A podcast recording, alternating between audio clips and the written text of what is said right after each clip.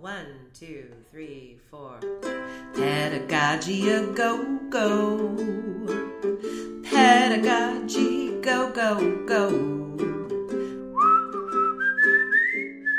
Hello, and welcome to Pedagogy a Go Go, a podcast about college faculty sharing what happens in their classrooms and why. This is episode one, Student Voices, and we are your hosts, Gina Turner and Tom O'Connor.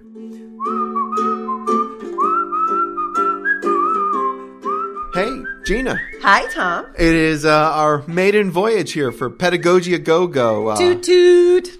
podcast supreme. uh, I can't tell you how excited we both are um, to to be doing this uh, here at NCC. I know we're a little giddy about it. We, we've been uh, there, there's there's been much giddiness uh, in, in the morning and, and possibly even a frolic or two, nearly resulting in spilled water. Definitely a frolic. Definitely a frolic. But uh, we should say a little bit about what this podcast is going to be about, since this is the first one. Yes. So um, this was masterminded by Kelly Allen, um, who is our uh, uh, East 40 Garden mastermind as well, um, and English professor. And he wanted to come up with a podcast that allowed for faculty to talk about what they do in the classroom, why they do it, what interactions with students are, how we are transformed by being in the classroom. And so we were really eager to get an opportunity to talk to our colleagues about all, all of these things. I suppose we should say who we are. So, Yeah, you might as well pretend you've never met me before. So. no, seriously, Gina, tell me a little bit about yourself. So I teach psychology. This is my 10th year here at Northampton. And I teach intro psych as well as cognitive psychology, health psychology, research methods, and honors intro classes as well.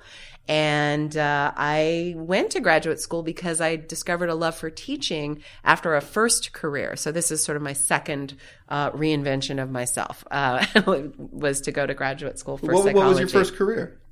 Um, my first career was mostly had to do with HR and IT training and support. So a little bit different. A little bit different, a little bit different, but I got into psychology because I did a lot of volunteer work in in the, this area, and I really started to spend more time at my volunteer places than I was more time and energy, I should say, at my volunteer places than I was expending in my day job, and so I decided to go to graduate school. Where did you go to graduate school? I went to the New School, the New School for Social Research in, Oh, in a New York City. place. It, it was a awesome. happening place. It was a fantastic experience. Uh, grad school was so much fun, and I could be a student forever. Grad school, grad school was fun, and I nearly fell into the being a student forever hole. I mean, it's it's it's, it's awfully, yeah. So tell us about yourself, Tom. All right, my graduate school siren lullaby. Uh, my name's Tom O'Connor. Um, let's see. Uh, I came to Northampton Community College about two and a half years ago. I'm the assistant a- academic dean at our Monroe campus.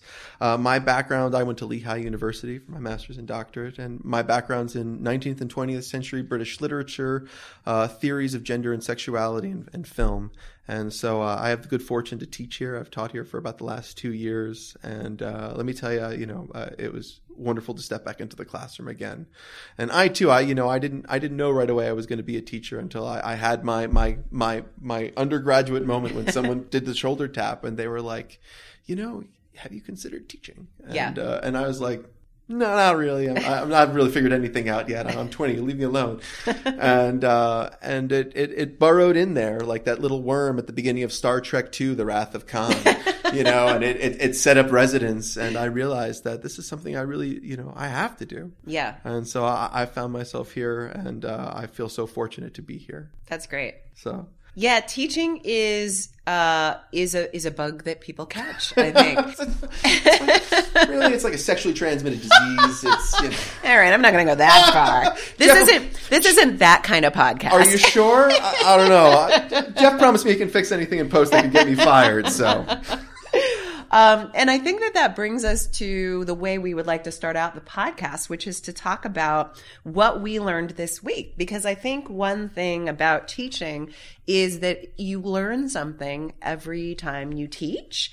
And I am always joking with my husband. I might be watching a TV show or reading a book, and all of a sudden I think, oh, this is something I can share with my students. And then I turn to him and I say, I'm working right now. so, you know.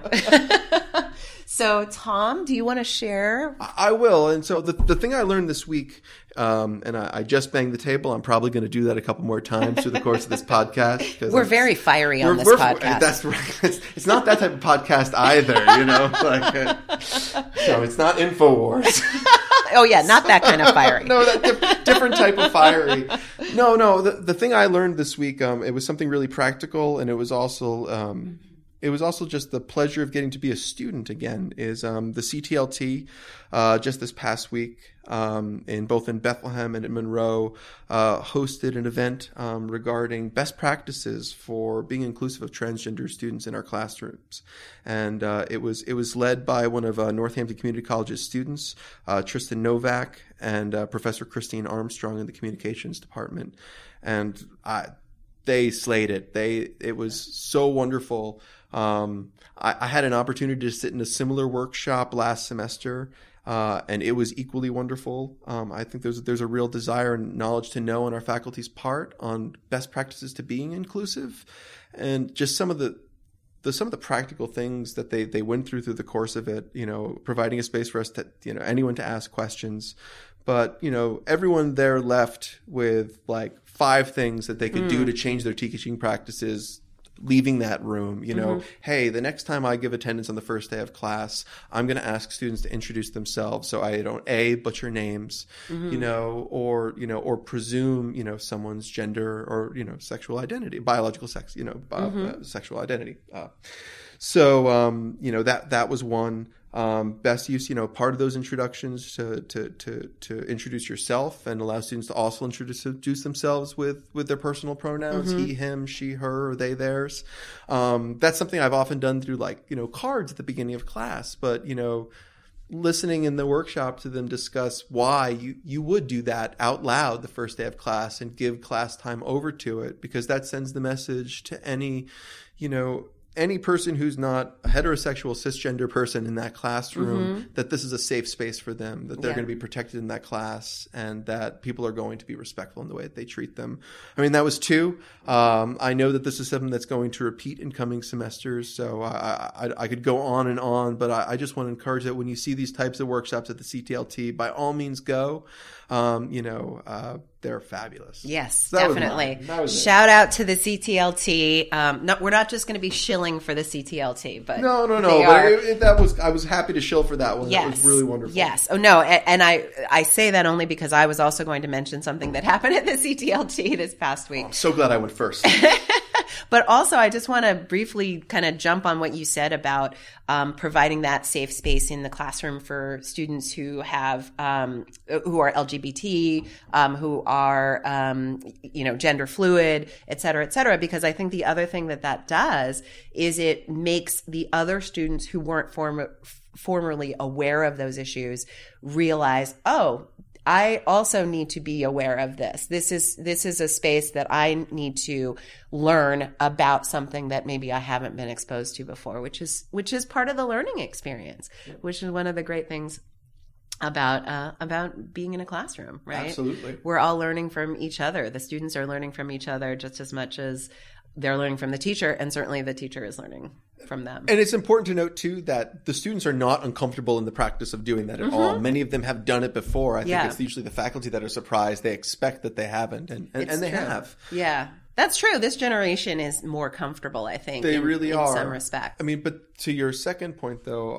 I'm glad you, you highlighted something key that for students coming, specifically students who've come from high school to college, they don't have a lot of experiences mm-hmm. talking about issues related to race, gender, mm-hmm. sexuality, or class in, in their classrooms for mm-hmm. multiple reasons reasons related to secondary education. Mm-hmm. And so opening that door and say this is the place where we're going to be talking about it and here are the ground rules for a respectful way to do that mm-hmm. are, are good practice. Yeah, absolutely. Absolutely. Well, my um, CTLT experience this week was I went to a game night, which was a lot of fun. So it was hosted by another one of our faculty colleagues. Um, and we played a game called Code Names. I think that was the name of the game. Okay. But the thing that was fun about it for me is I oftentimes feel like um, and I, you know, and I've talked to colleagues about this too, and you can weigh in, Tom. You know, we show up, we go in the classroom, and we're outnumbered by the students. well, when you say it like that, it sounds like a zombie movie. no, they move faster than zombies. But Not no. those quick Danny Boyle zombies. That's true. That's true. Those are the scary zombies. I don't approve of those zombies. Um, but um, and sometimes I feel a little, you know, alone in the classroom, honestly, because I'm there teaching and and I think, you know, it would be nice to have like a, a fellow teacher here next to me to co-teach this class and bounce things off of. And a student asks me a question, I'm like, I don't know the answer to that. Or there's an issue that happens in class maybe I'm just um, sharing how insecure I oftentimes feel in the classroom. Me too. It is okay to be insecure. We're all insecure in our deepest, darkest moments. Get us alone in the closet. exactly. We're going to be revealing far too much information. Um, but the the beauty of um, any kind of social, I, I always relish any social interaction with my colleagues here on the campus. And at that game night were um, several faculty members, um, at least one from Monroe, who I don't often get to see, and then a lot of our advising staff were there, and so I got to know them in a way that I hadn't, you know, gotten to know them before I knew the names. But it was very fun, and we were laughing a lot and eating pizza and. Uh, I started putting Doritos on my pizza, and that was delicious. And so, really, anytime there are Doritos involved, I'm, this is a I'm judgment-free zone, so I'm not. I'm not going to. so I guess what I relearned because I think that I maybe as a kind of you know typical introvert I sort of do forget how important making um, the social connections are with my colleagues is because it makes it that much easier to think, oh, you know what? I'm going to reach out to so and so and ask them if they've ever have ever had that experience in the class, or oh, I have this student who's having this situation. Oh, I talked to so and so at that game night. I bet she would have some really good advice for me about how to advise this student. Not to so mention so opportunities for what interdisciplinary partnerships, Exactly. interdisciplinary research, and not and not just then. And also, I mean, let's be honest, bridging the academic administrative Yeah. divide. You mentioned that Yep. not everyone there were faculty members, Right. and like you know, building better partnerships there is Yep. that is such such a selfish plug as, a, you know, as an assistant dean. Well, al- You al- know. although I really want to co-teach a class on the psychology of film with you now, Tom. So Amazing. Wouldn't that be the All right, best? let's listen up curriculum. All right, we're we're going to need to move quickly into the next part of our show. I, Yes. I want I want to say that um, I'm incredibly excited by today's guest, uh, who's Dr. Sharon Gavin Levy. Uh, in full disclosure, we are, we already uh, interviewed Sharon. We sat down with her today. Uh, for and we still have chills. we that's thank you. Um, any of you who are lucky enough to be at commencement and hear her speak know um, just how inspirational she can be and, and how much she has to teach us from her own years of experience. Uh, so it was, uh, speaking selfishly, just a real treat having her here.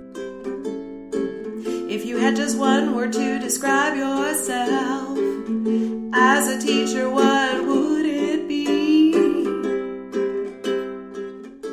Our guest today is Dr. Sharon Gavin Levy. Sharon began working with Northampton Community College in 1976 and became a full-time faculty member in our English department in 1995.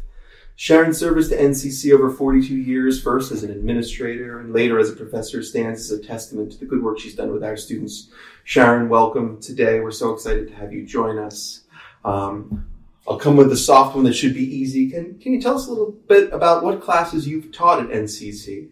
Sure. And thank you for that lovely introduction. And I'm excited to be here, Tom and Gina. Um, I've taught English 1, English 2, and African American literature. I also, uh, gosh, it's been probably 10, 15 years ago. I also taught what was then called basic English. And it's, you know, it's been revised and so forth. So I think I've taught the gamut here. I did actually develop the African American literature class as well as the African American literature honors class. So I've taught a variety here at the college. So when you started here, I know you were working here as an administrator in support of our students. Why did you transition to teach? Why do you teach? Well, let me answer the first part about why did I transition. I, I did come here initially as a part of what was then the Act 101 program, which was essentially and um, it was an educational opportunity program.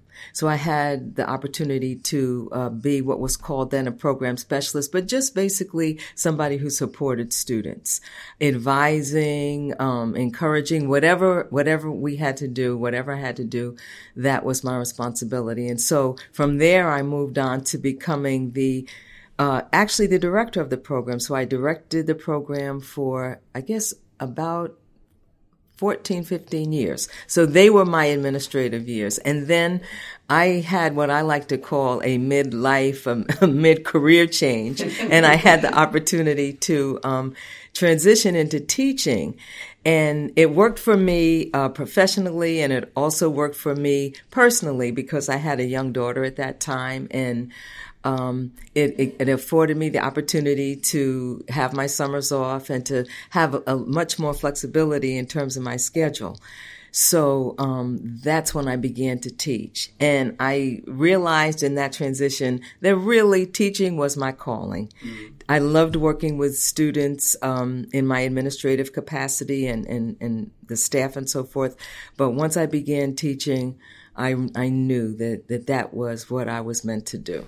Absolutely. That's great. That that's actually a perfect transition into um, into talking about teaching. And one of the first questions we want to ask you is, if you had to pick one word to describe yourself as a teacher, what would it be?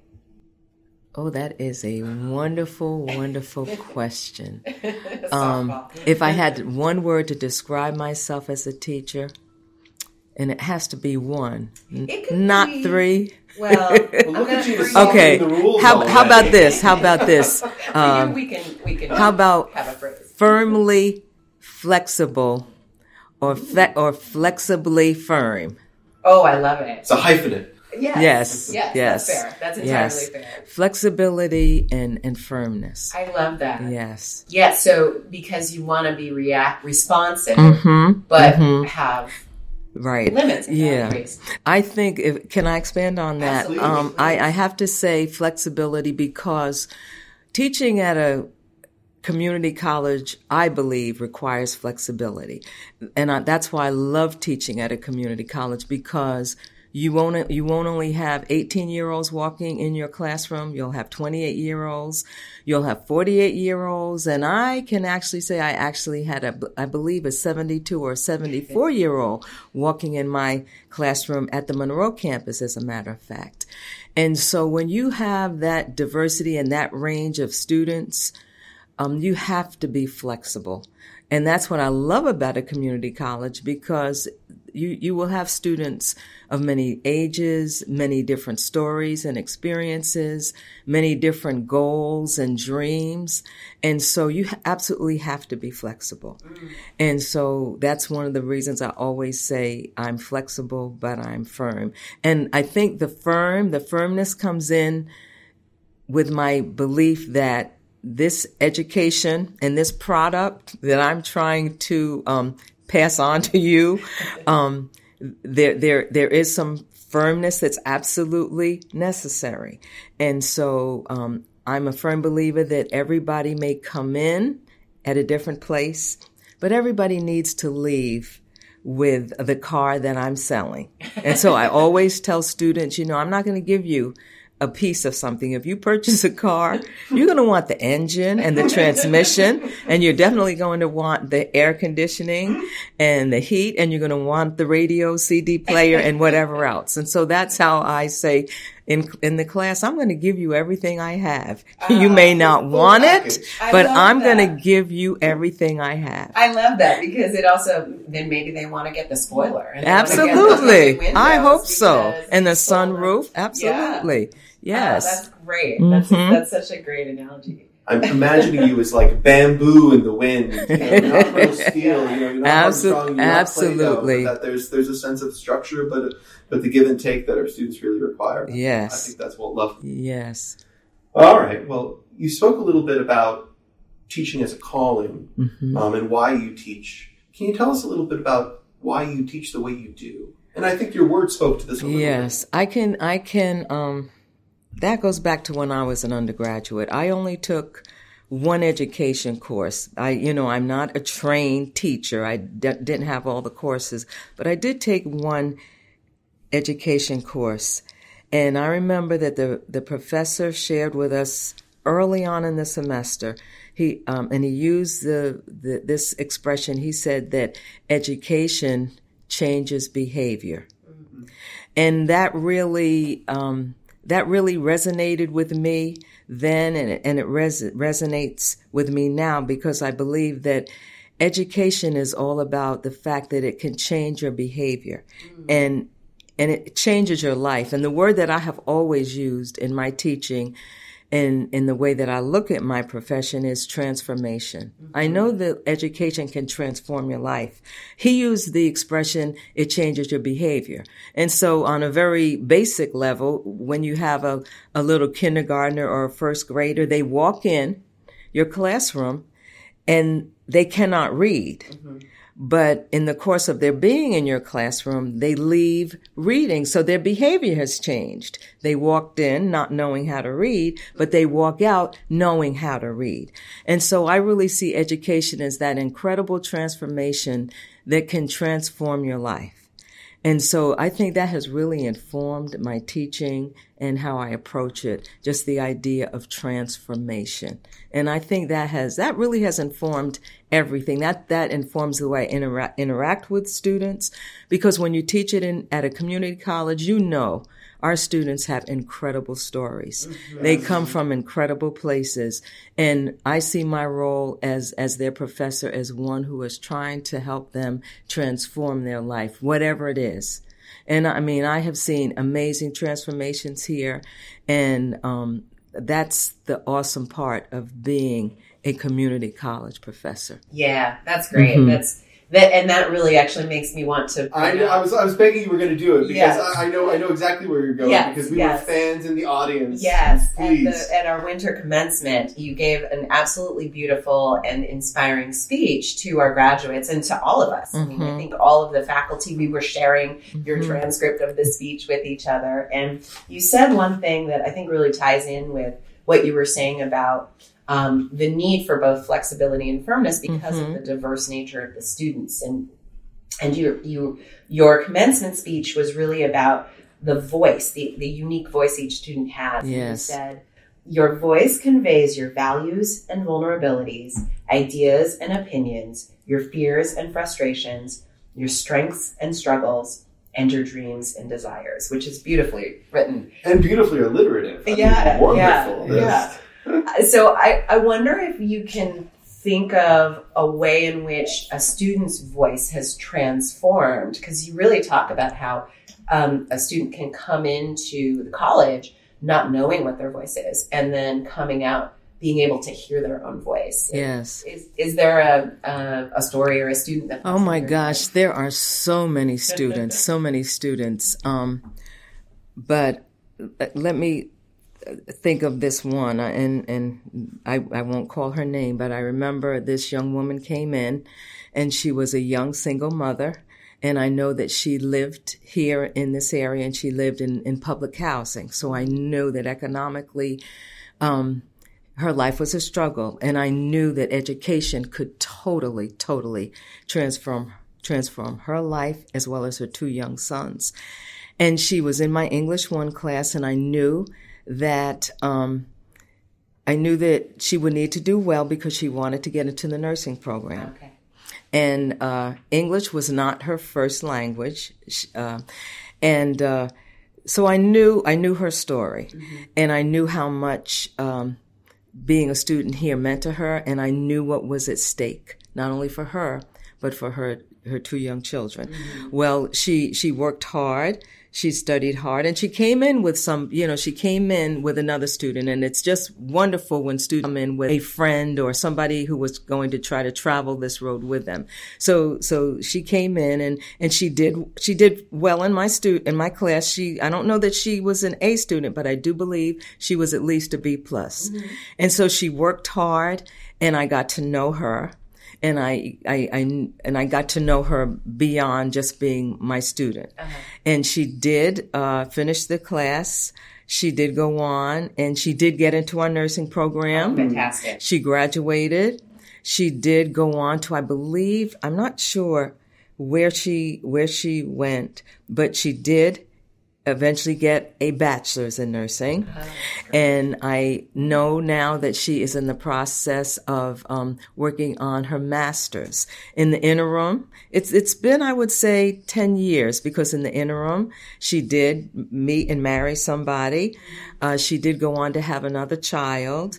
And she's working on a master's degree. She's working here in the Lehigh Valley and she's living in probably one of the most economically well off communities now. So from public housing wow. to a bachelor's degree to working on a master's degree. And through it all, and just in terms of her voice, she walked into my classroom very tentative, very insecure, not knowing if she was going to make it in the class, much less mm-hmm. make it in a nursing, into the nursing program to a, a, a, young woman where she has command of herself, her life, mm-hmm. where she's going, her children, her life personally now, um, her life professionally, um, really being in command. And if I could use Janet Jackson's song, in control. Excellent. And so Excellent. I, I love that. I love that. And that's yeah. a story, that's one story. But there are so many stories that I could tell of students who came in with this very quiet, insecure voice mm-hmm. and who are now shouting and ah, shouting yeah. loud. I love it. That's I so, absolutely love it. That's so wonderful, and it also just illustrates too that you you followed her over mm-hmm. the course of a mm-hmm. decade mm-hmm. and have been able to see her progress over mm-hmm. time. And, that, and, that's the wonderful part of a community college because yeah. so many of our students are still in this community, yeah. and the, when you've worked at a place like this for a long time I can't go anywhere and not run into my students, restaurants, movie theaters. Yeah. And so in many cases, it is good to, um, it is good to, uh, you know, keep in touch with them. Yeah. So in some cases, you don't want to because I have this one student who, um, wanted to get into law enforcement and he did eventually get into the state police. And so I'm sure by now, I know he's, a, he's a, um, a state police officer now. Uh-huh. I used to run into him at Olive Garden for years. and then eventually I know he got into the academy. And so fortunately I haven't run into him as a st- state police officer. But um, that's the wonderful thing about being in a community college. In this area, a lot of our students stay in the area. Yeah. So you do run into them. Yeah. You run into them often. Yeah. Mm-hmm. I'd love to ask a follow up because, you know, what you shared and two things that stuck up, uh, um, stuck out to me. First is when you were describing the initial story about this woman, young woman in your class, you talked about what was at stake for her. Mm-hmm. And in telling this beautiful story to us about this one student, we get the sense of the narrative of the individual, mm-hmm. all that is at stake and all mm-hmm. that they have accomplished, right, in their time here at NCC and, and mm-hmm. beyond. Um, kind of as a direct follow up, you know, how did you come to know her story? I think that I that's a part of my teaching. I firmly believe that I can't teach you if I don't know you. And so um, I get to know I try to get to know all of my students' stories. Some will unfold, some depending on them, will, you know, we may have a closer connection or they'll, they'll be more uh, willing. But for example, I always have writing conferences with my students. That's something that an English professor, that's a luxury that an We're English so professor, absolutely. Yes. Yep. And so as a part of that, I, before I even start talking to them about the writing, I talk to them about who they are, you know, what high school they went to, mm-hmm. um, where they're from.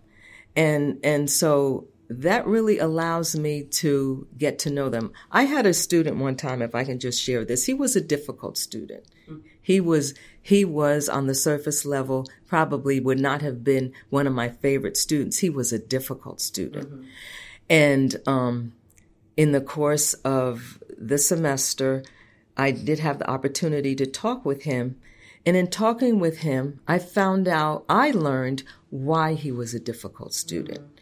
Um, he was from a family that was um, well off.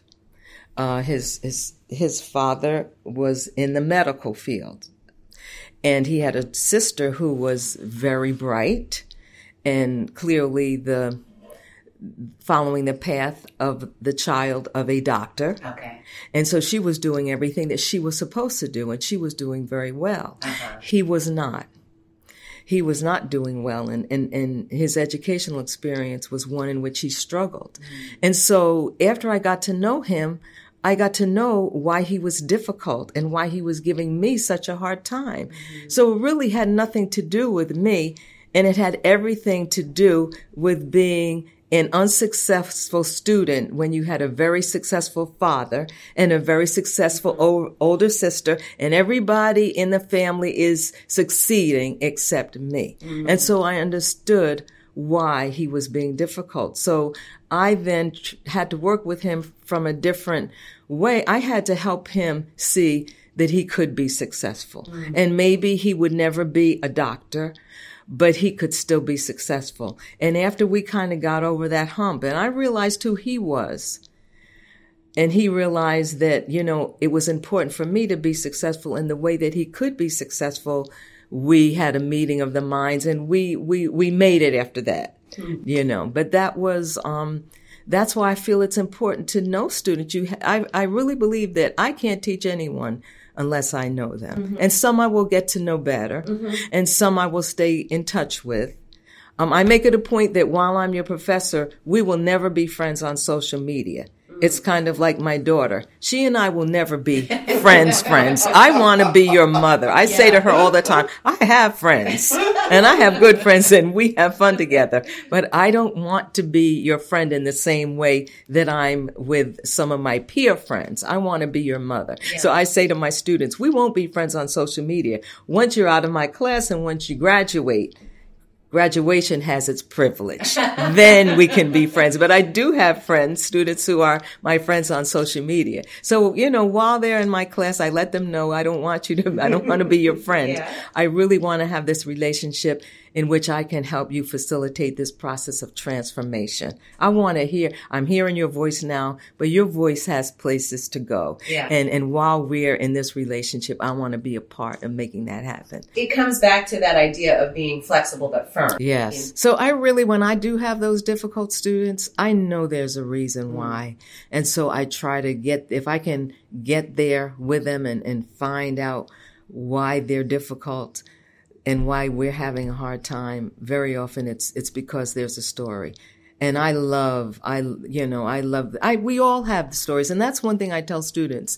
You, you know, you don't have to be 40, 50, 60 years old to have a story. You have a story right now. Mm-hmm. And, and one of the things that I try to do, if I can get to the story, then I feel I can be a better teacher, a better facilitator. I can't imagine saying it a better way. Yeah. And I, I think there's a lesson in here for instructors of all disciplines. Because you're right, we are privileged when Mhm. we teach English Mhm. literature classes and writing classes to meet with our students one on one for conferences. Mhm. But the point you're making, and, and, it, and oh, please tell me if I'm saying this wrong, the lesson I take from it is that every student faces their own set of struggles. They're all their own Sisyphus, if you will, pushing that Mhm. boulder up the hill. Mhm. And unless you as an instructor can identify the shape and structure of that boulder they're Mhm. rolling, you don't know the right way to help them. I- So it's I- I important to believe tailor that. each of those. Absolutely. I believe that. And so, like, you know, for those, you know, in, in disciplines that don't conference frequently, I mean, maybe, you know, find a way too, whether it's, Mhm. you know, encouraging students to come to office hours Mm-hmm. or, you know, or if you have upcoming projects, I'd love to meet Mhm. you guys as a group. Let's Mhm. all, you know, sit, you know,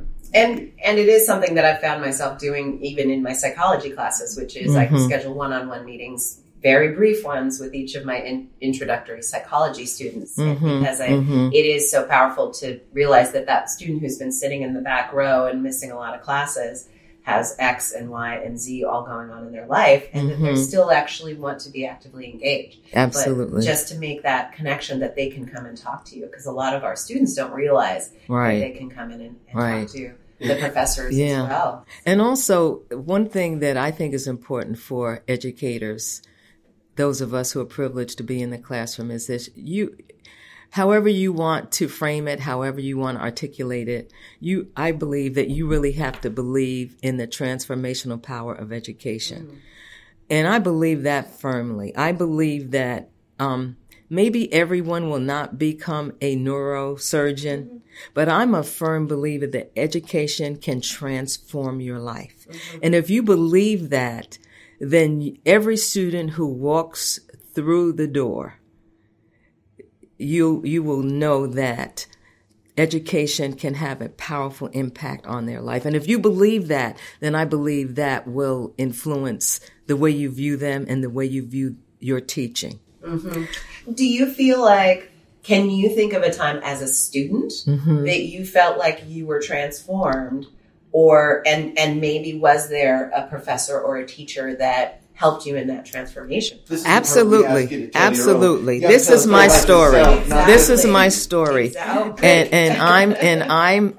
When I grew up, I grew up in. Um, I grew up out on Long Island, and I grew up in the 50s and early 60s. I blew, I grew up in a time when issues of race were issues of race in this country, mm-hmm. which I believe they still are. But of course, not everybody believes that. You know, we don't have time to get into right. We don't have time. But but I I grew up back in the day when I was. Um, when I was a colored girl, mm-hmm. and the word Negro, and I was a colored girl, and I grew up in a time where um, colored girls were not supposed to be bright, mm. and colored girls were not supposed to be um, were not thought of as being bright, exceptional, talented, etc.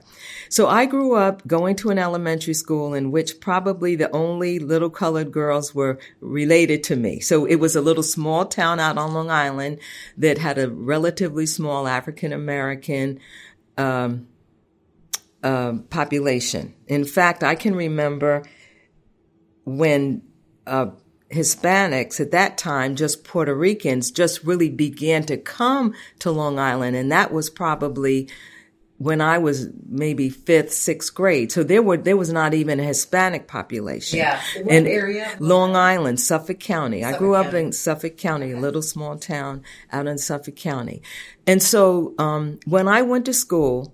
Um, and, and I had, my parents were, my, my mom did have a, a GED, GED, but, and she, she's a Native American from the Shinnecock tribe on Long Island and, uh, from a large family. And my dad was originally from Mississippi. Oh, wow. And so he probably didn't have probably more than maybe seventh grade education. So, but I grew up with parents who believed in education. And so we grew up with the messages of, of, you know, you have to work hard and you have to work harder. You know, that's a part of my lexicon. That's a part of what my generation grew up. That's a part of what baby boomers of color grew up with. Mm-hmm. You know, you, right. Harder. You had to work hard and you had to work harder. Yeah. Um, and and then of, of course being a, a woman, a, a, girl, it was different. But anyway, long story short, growing up in that little in that high in that elementary school, I was a okay student. I, I remember we got, we had grades of like I for improving, and needing improvement, S for satisfactory, and H highly satisfactory. so I'm here this, I'm this little colored girl who had always had S's. You know, I was satisfactory. I did fine. I was satisfactory. And so, um, when I hit fifth grade, I had my first male teacher. Always had white teachers. I never had a, a, a, black teacher until I think probably maybe I think high school, and they were the only. They were like the one of two. But anyway, in in elementary school, I uh, had this teacher, fifth grade, male, first male teacher. I started doing pretty okay. But when I hit sixth grade, Mr. Blanco, I remember him, Mr. Blanco. I started getting H's. And I'm thinking, what? I started getting H's. And I, Mr. Blanco was tough. I mean, one day, Mr. Blanco, you, wasn't there, wasn't there something in history, the shot that was heard around the world? Okay. One day, and this was back in the day when teachers could hit students. One day, uh, this young girl, she was basically the crybaby. Her name was Diane. You remember all these things, these, these moments. Diane was crying. Mr. Blanco told her to stop crying. And Mr. Blanco walked down the aisle and slapped Diane across the face. That was the slap that was heard around the world. He oh slapped her right across the face. and I must have felt the breeze across the aisle to my desk. But anyway, Mr. Blanco was tough. So you did not mess, you didn't mess with him. I'll never forget whenever we had homework, Mr. Blanco said, I want this homework done. Because you know what kids would do? If you didn't get your homework done, you would just stay home, stay out sick that day. Mm-hmm. And then when you came back the next day, the teachers never asked for your homework. Well, Mr. Blanco said, I want this and I want this homework and I want this assignment done. And the only reason I want to uh, the only excuse I will accept if this homework isn't done is if I read about you in the paper. and so the, the kids would ask, well, what are you talking about? If we're in a car accident? He said, no, the only excuse I'll accept is if I read your obituary in the paper. Wow. So can you imagine telling that to a sixth grader? So Mr. Blanco really, firm, not a lot of flexibility. I'm right. telling you, Mr. Right. Blanco scared me. But the one thing about Mr. Blanco, I started working hard harder, I guess, than usual. I don't know if I, if I was working harder or he recognized something in me that I didn't see in myself. Mm-hmm. All of a sudden, I'm starting to get all these H's. Mm-hmm. So the reason why I, I remember this is because I believe this man changed the course of my life in that I was an okay student. I probably would have gotten a, B's and so forth. And I, but the thing that Mr. Blanco did is he, when we, when we left sixth grade and we went to seventh grade, they began tracking. Oh, yeah. So when I left sixth grade with all these H's, I was tracked to the high track. Yeah. So I literally believe, and, and I don't, I don't know, I don't want to say anything negative about my other teachers before Mr. Blanco, but Mr. Blanco saw something in me and he was not going to accept anything less than H's from me because he knew I could do it. Hmm. And so think? I think he, cha- I really believe he changed the traje- the traje- the trajectory of my life because when I left his class, I was then tracked to yeah. the A track when we went to, it was called junior high school then. It wasn't middle school. Yeah. It was junior high school. And so I was tracked okay. and I really, I, I attribute it to Mr. Blanco because he didn't accept anything less from me. He knew I could do it. Mm. And he wouldn't accept anything less. So, do you think it was just that fact that he I mean, was it fear? I think it was a combination of his seeing something in me yeah. and his not allowing me to do anything less than what I was capable of doing. do your best. Absolutely. Uh, he wasn't going to have it any other way. Right. Even though he may have scared me into it, he scared me straight. we can we can leave physical violence. Right, right, right, right. I, I, I am I am by no mean am I advocating violence, but I think I think that slap across Diane's face let me know that you know what he, he was not playing with me. Right. And and if he said he wanted an assignment done, he wanted that assignment done. Yeah. Well, it, it, it brings me back to thinking about Mr. Blanco. So Mr. Blanco was a white teacher, mm-hmm. is that mm-hmm. correct?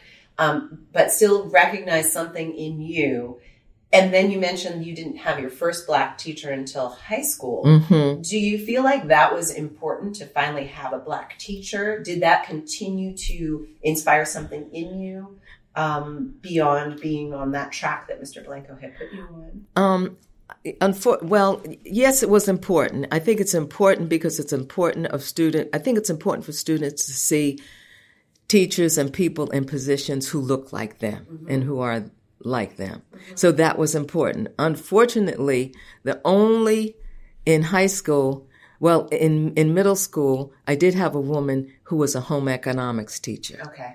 And I mean, it was okay, but it would have been wonderful had she not been a home economics teacher. Okay. But it, that was important.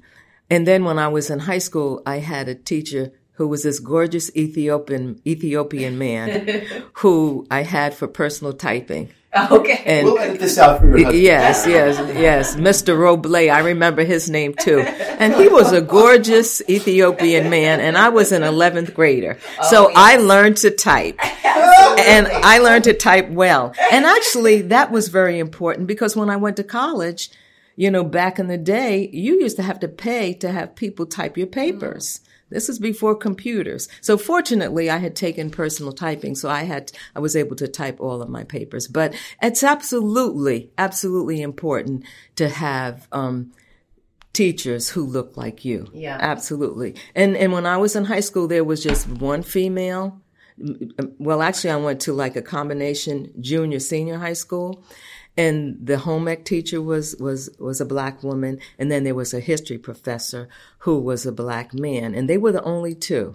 And I'm sure they had their challenges too at that time, you know, to be the onlys, you Right. know, in in um, and so it was a challenge for them. Because actually I was the only black person in my high school. Okay. So I'm not talking about in my graduating class in my high school. Where where was I that? in Blue Bayport, Blue Point, uh, Long Island. Okay. Yep.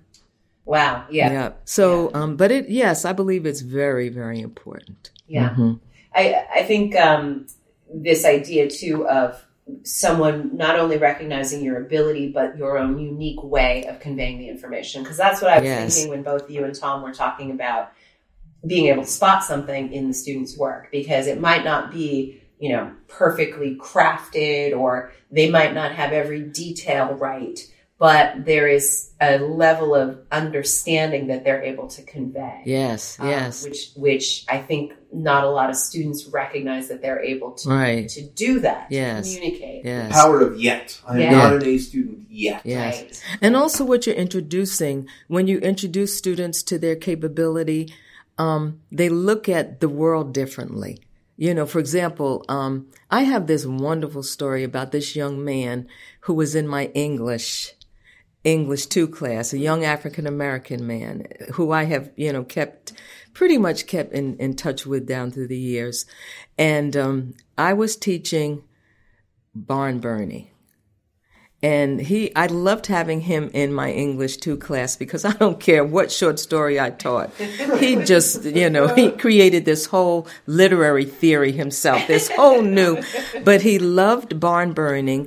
And, you know, he brought so many elements to, to barn burning that neither I nor Faulkner could have ever imagined. But it was just wonderful because the way he engaged the literature, I felt I really feel like for him, just this world of of literature was opened up to him, and so um, he actually had probably gave me one of my most profound moments, um, and actually happened. This this was probably about eight to ten years ago because I had him in my class way before then, but one day I had left here. And, you know, every once in a while, we can have days that we f- kind of feel sorry for ourselves oh, and we're not sure we're doing the right thing. And, you know, life just isn't good, right? So I was having one of those life isn't good days. And I left the college here and I drove down to the supermarket because I had probably about 20 minutes to get something for dinner and then to go home and fix it. And you know the story of our lives. And so I went down to Giant and I was walking through Giant and I ran into this young man.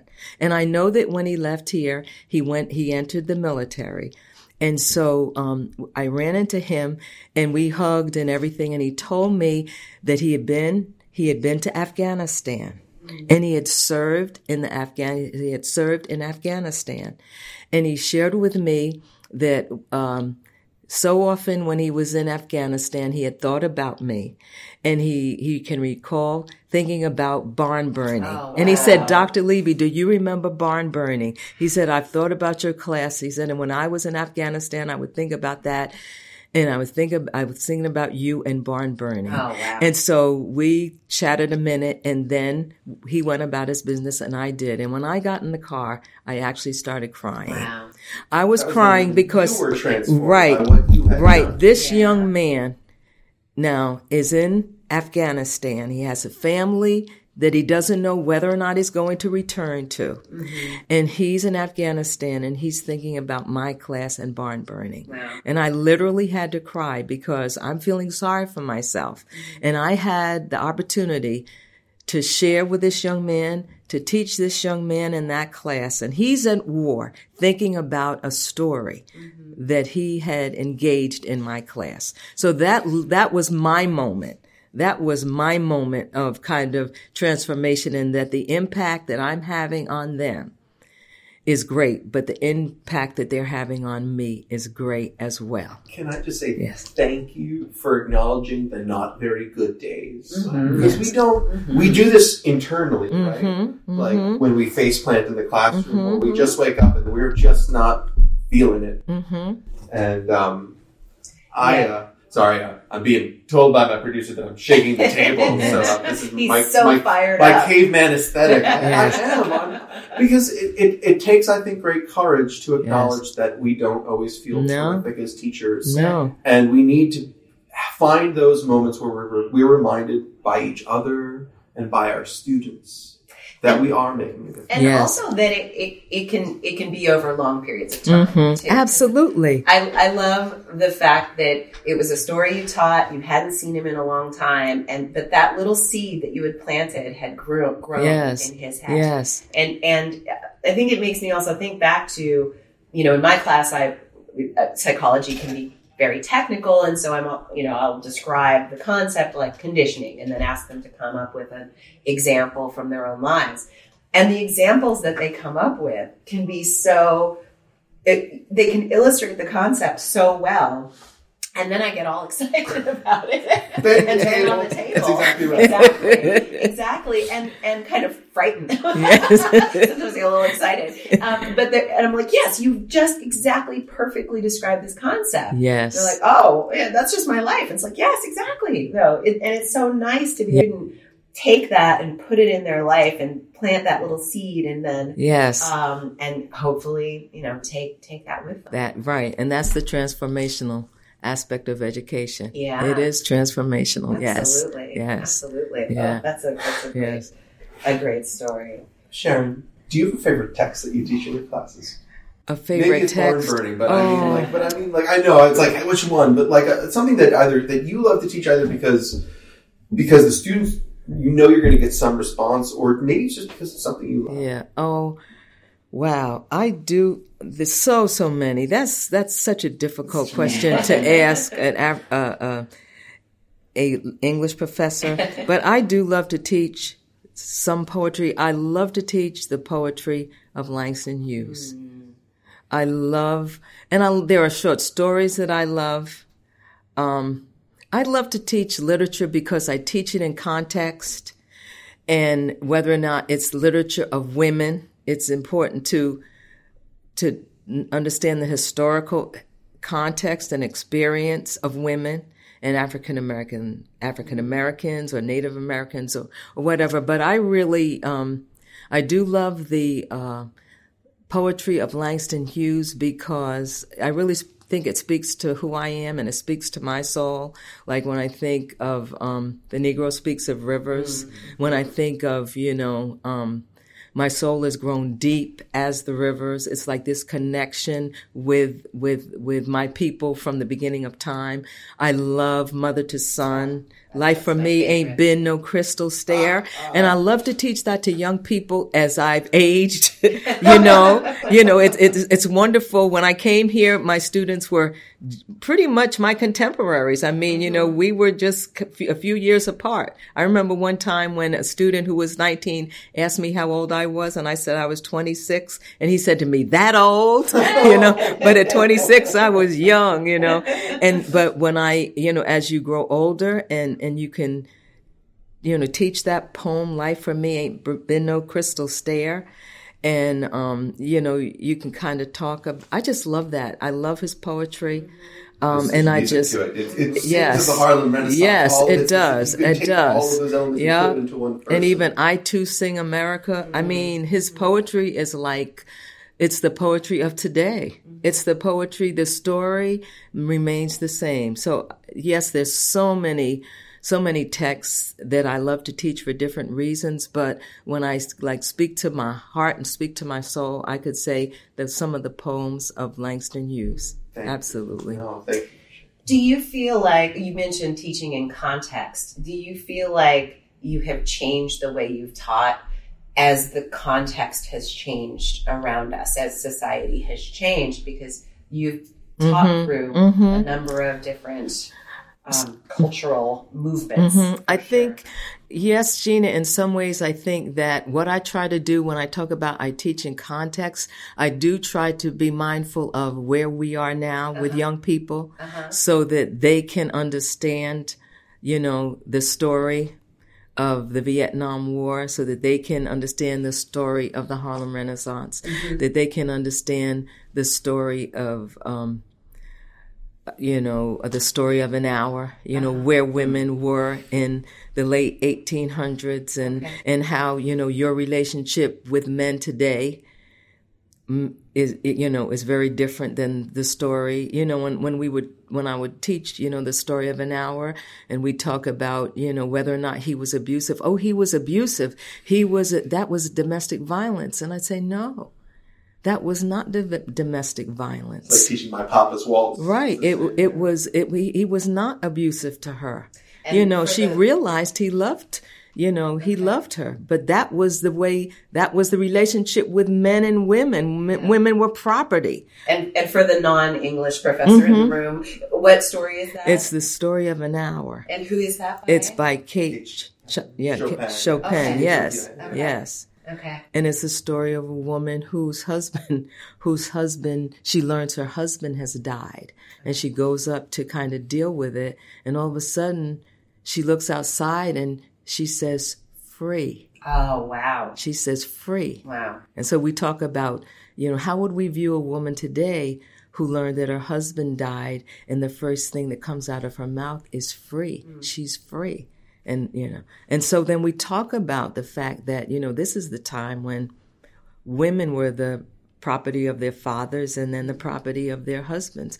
And then, um, you know, they're thinking, oh, he was abusive to her. No, he was not abusive. He was just that she, there's this beautiful, um, line that talks about, uh, all of a sudden at learning of the death of her husband, you know, she's now breathing in this elixir of life and thinking how wonderful and praying that now life will be long. Mm. And just yesterday when he was alive, she was dreading that life would be long. Oh you know, so it's just the idea of what the institution of marriage was like for women then. Mm-hmm. And so when I teach, yes, we look at the context, but I try to look at where we are today so to help students understand um, and look through the lens of, you know, 2018 as we look at this story from the late 1800s, early 1900s. Because so much will have changed, and Mm-hmm. it's important for them to know know our history. Mm-hmm. Do you have a sense, you know, in terms of so what is the veil for our students today, Mm-hmm. right? I mean, like um, you've you've spoken a little bit about the challenges that your students have faced through Mm-hmm. the years. H- Have they changed? You know what? In many ways, I I don't know that they've changed. Hmm.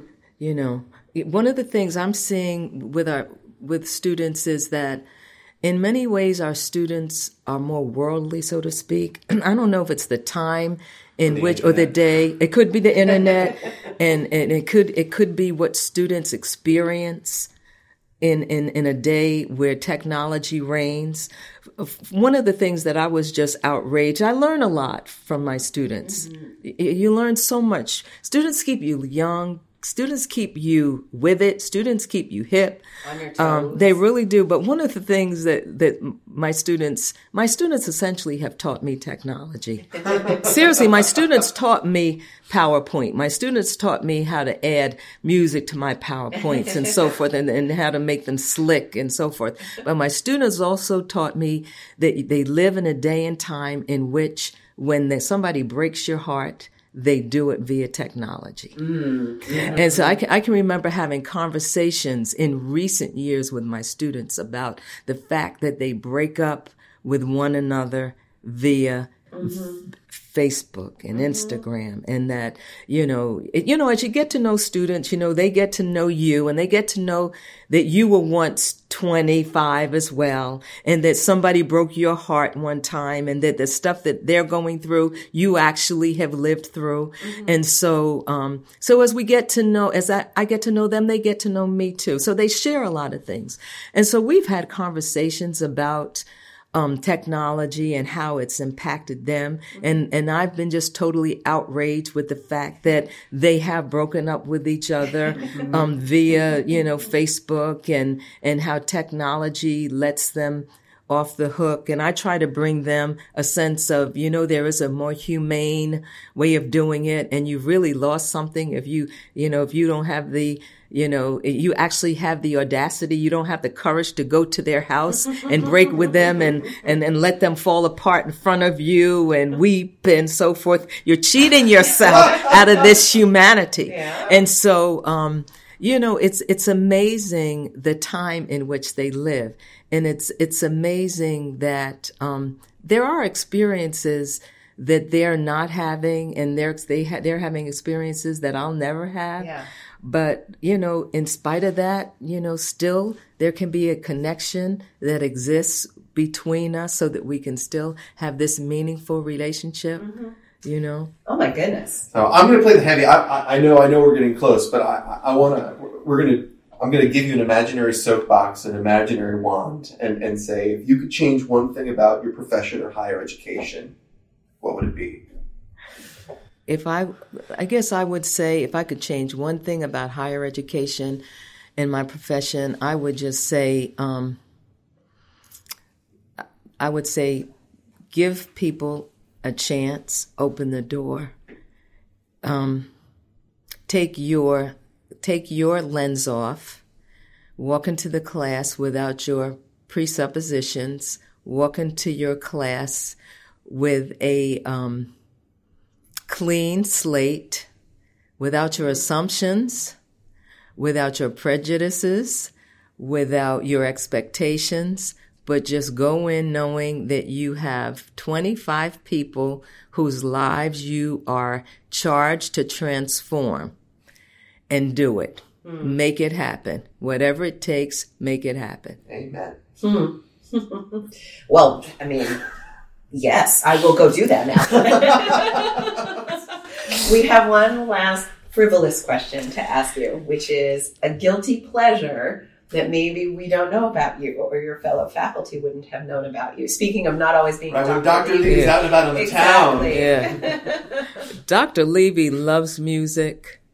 Yes. I love R&B music. Dr. Levy and her husband, we celebrated our 30th wedding anniversary uh, two years ago, and we had a big party with a live band. Oh, fantastic! And we had a lot of R&B music, Motown, Kool and the Gang, Earth, Wind. I know Earth, Wind and Fire. It was tough. Oh. It was tough, but we had a fabulous party.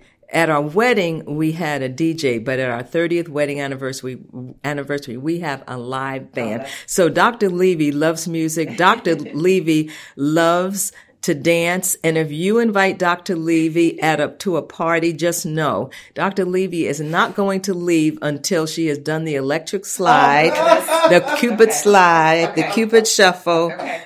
I love dancing. I love to dance and I love line dancing. So once I go to a party, after I've done an electric slide or some slide, then I'm good to go home. but I love to have I love to have a good I love to have a good time. I really do. I love to have a good time. Mm. Yeah. Well, Sharon, thank you so, so much for taking the time to talk to us. And this was so much fun. Thank you. Oh, thank you. I've enjoyed it as well. Thank you so much. Pedagogy a go go. Pedagogy go go go. That's our next podcast. we need, we definitely are going to need to give a shout out to um, the Lovin' Spoonful and John Sebastian. Yeah, for, so don't sue um, us. Yes, exactly. Don't sue us. You will not sue. You will not sue. Hypnagogic mes- messages. That's thank you. Which- this is why you partner with a psychologist. Exactly. Well, this leads me into, and I don't know if this, if we've just rambled and if this is going to be an easy segue, Jeff, but, um, uh, uh, our closing conversation. So how do we, so So I we I feel like I need to decompress after talking to Sharon. I Yeah. I, I, I am like I, I, you know for those of you listening, you know at home or at work or in your car or if you're in class right now. oh, if that had been the milk, I would have just won for the record. See, you didn't. You, what you were drinking out of your coffee Yeah, mug. yeah, so, yeah. you're not following the rules. You caught me. so, but no, I, you know, there were a few times throughout our discussion when, when I know that Sharon was, you know, was moved close to the point of, of tears and talking about her, the, her, the stories of her students, uh, and her own experiences in, in, in the classroom, um, about Langston Hughes in particular. Um, and for also for those of you listening, uh, those texts that we talked about today, we're, we're going to do what we can to put those up, uh, on the webpage so you can access so those Langston Hughes poems um, what Kate Chopin, Story of an Hour. Um, so they're there for you. But um, man, you know, we we titled this "Student Voices" without really a sense of what we were going to talk about, just just because you know Sharon in her commencement speak you know speech had really talked about student voices. Um, but that shone through. You know, I think at one point I said we've come full circle because Yes. like it, you know. It, it was really wonderful to have an opportunity for someone to share their student stories with us Yeah. and to talk about you know how their teaching works to to reach these students to get to know those students to to hear and learn the story behind the blank face in that first day of class Mm-hmm. absolutely. and to define approaches to their teaching that are going to help that student be successful Exactly. And uh, and you know, for those any of you listening who uh, know Sharon, um, know her warmth and and know um, just being in the presence of, of Sharon that she's such a genuine person. And I know I've seen students come up to her and talk to her and interact with her, and you can see that they feel that too. That there's a it's a it's a genuineness and a um, and a real sense of of caring and she's not putting up a facade at all and i think that that's something that i really take away from this conversation with her is that um, sharon is herself and she is sharing that self with her students and and with whoever she's talking to so it was a real treat um, speaking with her today so to wrap up the podcast, Extra we credit. have exactly. So because we are both A students, although you will probably hear in later podcasts that I was not always an A student. Again, too much information. but we are to are be continued Yes, exactly. But we are we have assigned ourselves um, extra credit, an extra credit assignment. So we are bringing in something we would like to recommend to our uh, co-host. And so my recommendation, I guess I'll go first. Please My recommendation, I am reading for my book club the book Brave New World by Aldous Huxley. And I had not read that book. We're reading banned books in, in this book club um, this year. And so I hadn't read this book since high school. And I'd remembered really liking it in high school, but that was really all I remembered about it. And I'm rereading it now. And um, there are two things that I think are, are I'm not necessarily saying that you have to go read Brave New World, Tom. So, what I'm recommending to you is that your assignment is to revisit something from when you were a teenager, right? That e- either you Braces. loved or.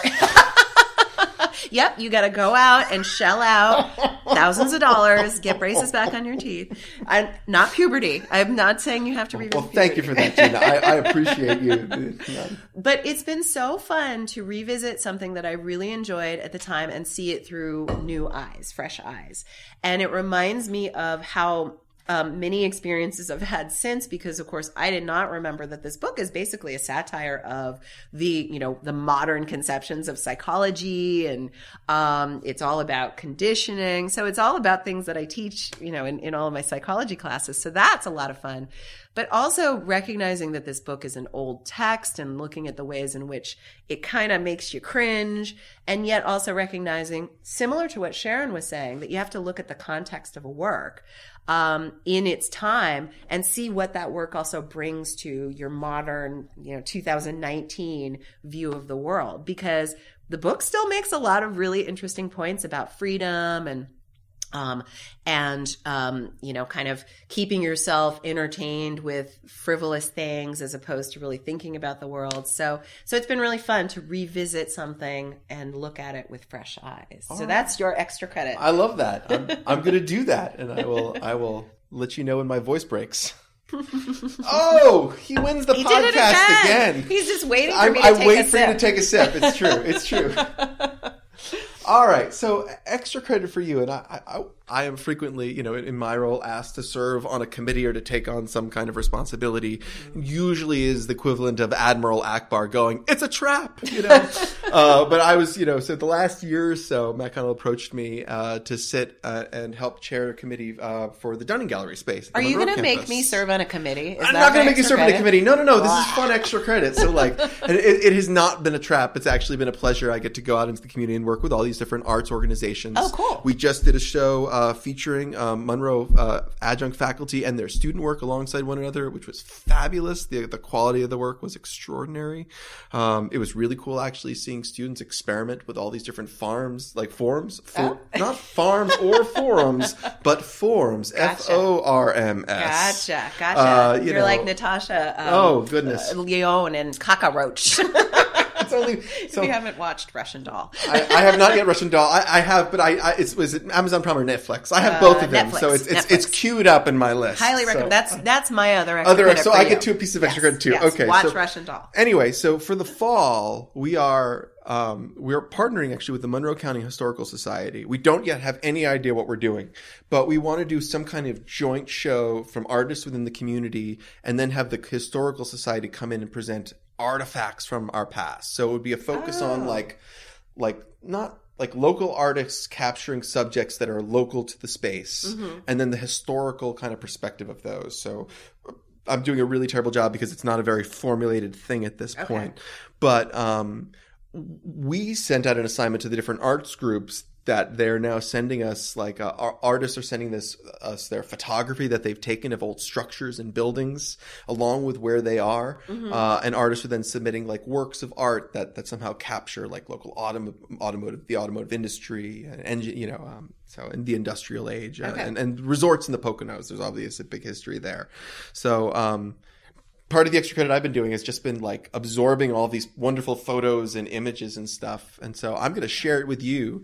So okay. you, I want you to have a voice in this. You're going to look at these and you're going to help me formulate what this show is going to be for oh, the fall. Oh, wow. Okay. This sounds... So because it needs a direction, like it yeah. can't just be history then and now. Yeah, you know, it yeah, has to have like something like charting, you know, charting industry okay. or, you know, okay. or um Right. I mean, again, like crumbling the the way that things are both preserved and deteriorate, yeah. but also that build up around them. I'm not quite sure, but like yeah. I, I, need your eyes, Gina. God, okay. So that, that's the big okay. one. So that's it. All right. So hopefully it's, we haven't scared you away. We probably have.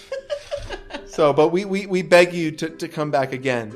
Uh, so that being said, thank you, dear audience.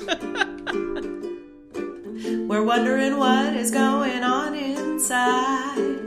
Please tell us why you teach the way that you do. Hey, thanks for listening to Pedagogy A Go Go, recorded in the Center for Teaching, Learning, and Technology at Northampton Community College in Bethlehem, Pennsylvania. Our podcast daydreamer slash showrunner is Kelly Allen, and Pedagogy a Go Go is produced by Jeff Armstrong. If you've got any questions, please send them to pedagogyagogo at gmail.com. Our social media handle is at pedagogyagogo, and you can stop by our website at www.pedagogyagogo.com for copies of podcast transcripts, guest assignments, and other useful tidbits. Keep in mind there are no hyphens or dots in any of the above web addresses. Until next time, this is Gina and Tom saying, take care and teach well.